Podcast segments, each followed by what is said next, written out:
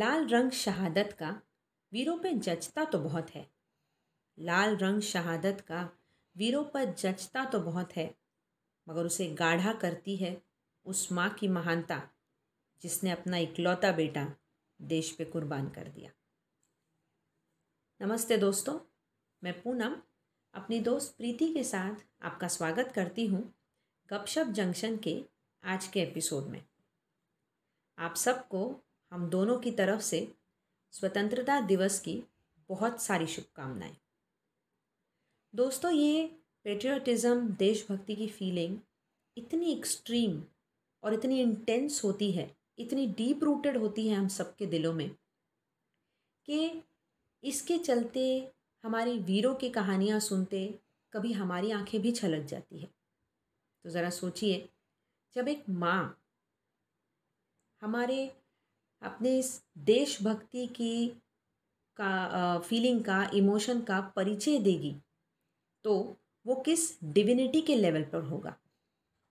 आज हम एक ऐसी ही माँ की कहानी सुनने वाले हैं, जिन्होंने अपनी देशभक्ति की परिचय बहुत अलग तरीके से दिया। हम्म सही बात है पूनम। आज मैं तुमको एक ऐसी कहानी सुनाती हूँ ये कहानी है राजस्थान की। और जिस माँ के बारे में हम बात कर रहे हैं हाँ। उस माँ का नाम है पन्नाधाय हाँ। तो ये कहानी शुरू होती है मेवाड़ से। मेवाड़ में राणा सांगा का जब राज्य था उस समय उनके यहाँ पर तीन पुत्र थे। तो जो सबसे छोटा पुत्र था उदय सिंह उन्हें दूध पिलाने के लिए धाय माँ आती थी अच्छा। जिसका नाम था पन्ना धाय हम्म, उसका खुद का भी उसी उम्र का एक बेटा था हम्म, जिसका नाम था चंदन। हम्म, बहुत अच्छे से पन्ना धाय चंदन और उदय सिंह दोनों की देखभाल करती थी। कुछ समय बाद राणा सांगा एक युद्ध के लिए गए जहाँ वह शहीद हो गए। उनके शहीद होने के पश्चात। उनकी रानी कर्णावती ने भी अपनी देह त्याग कर दिया। उसके बाद में राणा सांगा के तीन पुत्र जो थे हम्म, वो और परिवार के दूसरे सदस्य हाँ, महल में रह रहे थे। इसी बीच उनका एक दूर का रिश्तेदार बनवारी जो कि एक दासी पुत्र था हाँ, उसकी नज़र मेवाड़ के राज्य पर थी। हाँ, उसने धीरे धीरे राणा सांगा के सभी विश्वास पात्र हम्म, सेवकों और जो मित्र थे उनको या तो मौत की घाट उतार दिया या हम्म, किसी षड्यंत्र में फंसा दिया और कुछ को डरा धमका कर हम्म, उस राज परिवार से दूर कर दिया। हम्म, इस तरह से वो तीनों राजकुमार थोड़े से अकेले हो गए। कुछ समय बाद बनवारी की हिम्मत इतनी बढ़ गई। कि एक दिन वह उनके सबसे बड़े पुत्र विक्रमादित्य के महल में जा पहुँचा और उसे बहुत बुरी तरह से घायल कर दिया। इसके बाद में वह उनके दूसरे पुत्र के कक्ष में गया हम्म, और उसे भी मौत की घाट उतार दिया। हम्म। यह खबर पूरे मह, महल में आग की तरह फैल गई। हम्म। जब पन्ना भाई ने यह खबर सुनी तो वो बहुत बुरी डर गई क्योंकि हम्म। उदय सिंह के लालन पोषण की पूरी ज़िम्मेदारी उन पन्ना धाई पर थी। हाँ, क्योंकि हाँ, उदय सिंह तब चार पाँच साल के ही थे। बहुत छोटे थे। हाँ, पन्ना धाय ने तुरंत अपने सूझबूझ हम्म, से उदय सिंह को गहरी नींद से उठाया हम्म, और फटाफट उनके कपड़े चेंज किए। हम्म, उन्हें अपने बेटे चंदन के कपड़े पहना दिए क्योंकि उदय सिंह के कपड़े थोड़े राजसी कपड़े तो कपड़ों से प्रिंस पहचाने जाते हैं हाँ, ना। हाँ, और चंदन तो साधारण बालक था तो उन्होंने हाँ। उन्होंने फटाफट चंदन के कपड़े पहना दिए। हाँ, और उदय सिंह को एक टोकरी में बिठाकर अपने कुछ विश्वस्त गुप्तचरों और सेवकों के साथ में हम्म, गुप्त रास्ते से महल से बाहर बिल्कुल राज्य की सीमा के वहाँ जो नदी थी हैं, वहाँ पर उसे पहुँचा दिया। और चंदन को अब उदय सिंह के कपड़े पहनाकर हम्म, और उदय सिंह के पलंग पर सुला दिया। हम्म, जब पन्ना धाय उन्हें सुला रही थी चंदन को तो चंदन पूछ रहा था कि मुझे आज उदय सिंह के बिस्तर पर क्यों सुला रही है?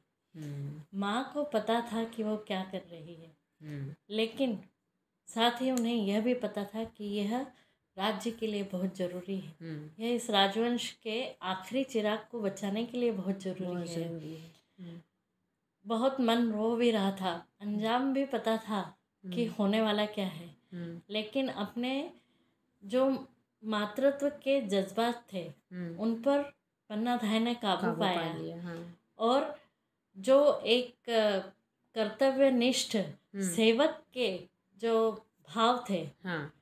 उनको उन्होंने पकड़ कर रखा, मतलब, ज़्यादा हाँ, हाँ ज़्यादा महत्व दिया। महत्व दिया। और बच्चे को धीरे से सुला दिया। अब आँखों में आँसू आ रहे थे हम्म, लेकिन बच्चे के सामने ज़ाहिर नहीं होने दिया। हम्म। अच्छे से ओढ़ा के सुलाया। उस वक्त पन्ना के मन में ये भावनाएँ उभर रही थी कि शायद यह आखिरी समय है जब मैं तुम्हें सुला रही हूँ। हाँ। कुछ ही समय बाद उन्हें कक्ष के बाहर बनवारी की आवाज़ सुनाई दी। हम्म। बनवारी के सिर पर तो जैसे खून सवार था। हम्म। वह गुर्राता हुआ और बहुत गुस्से में आया। दासी से पूछा कहाँ है उदय सिंह? हम्म। दासी कुछ नहीं बोली। तभी उसने देखा कि पन्ना धाय उदय सिंह के कक्ष के बाहर खड़ी हुई है और कक्ष में जो है हम्म। बालक सो रहा है।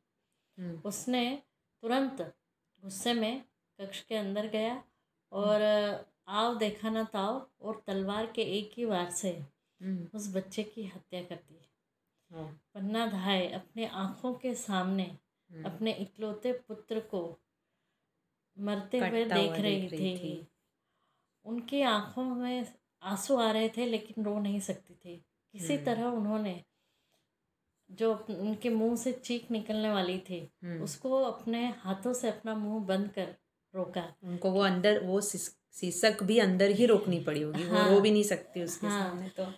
और क्योंकि वो कुछ भी ज़ाहिर नहीं कर सकती नहीं कर थी सकती थी कि यह हाँ। उनका पुत्र है। अगर हाँ, वो यह ज़ाहिर कर देती तो बनवारी कहीं से भी उदय सिंह को ढूंढ कर हम्म, और उन्हें भी मौत के घाट उतार देता।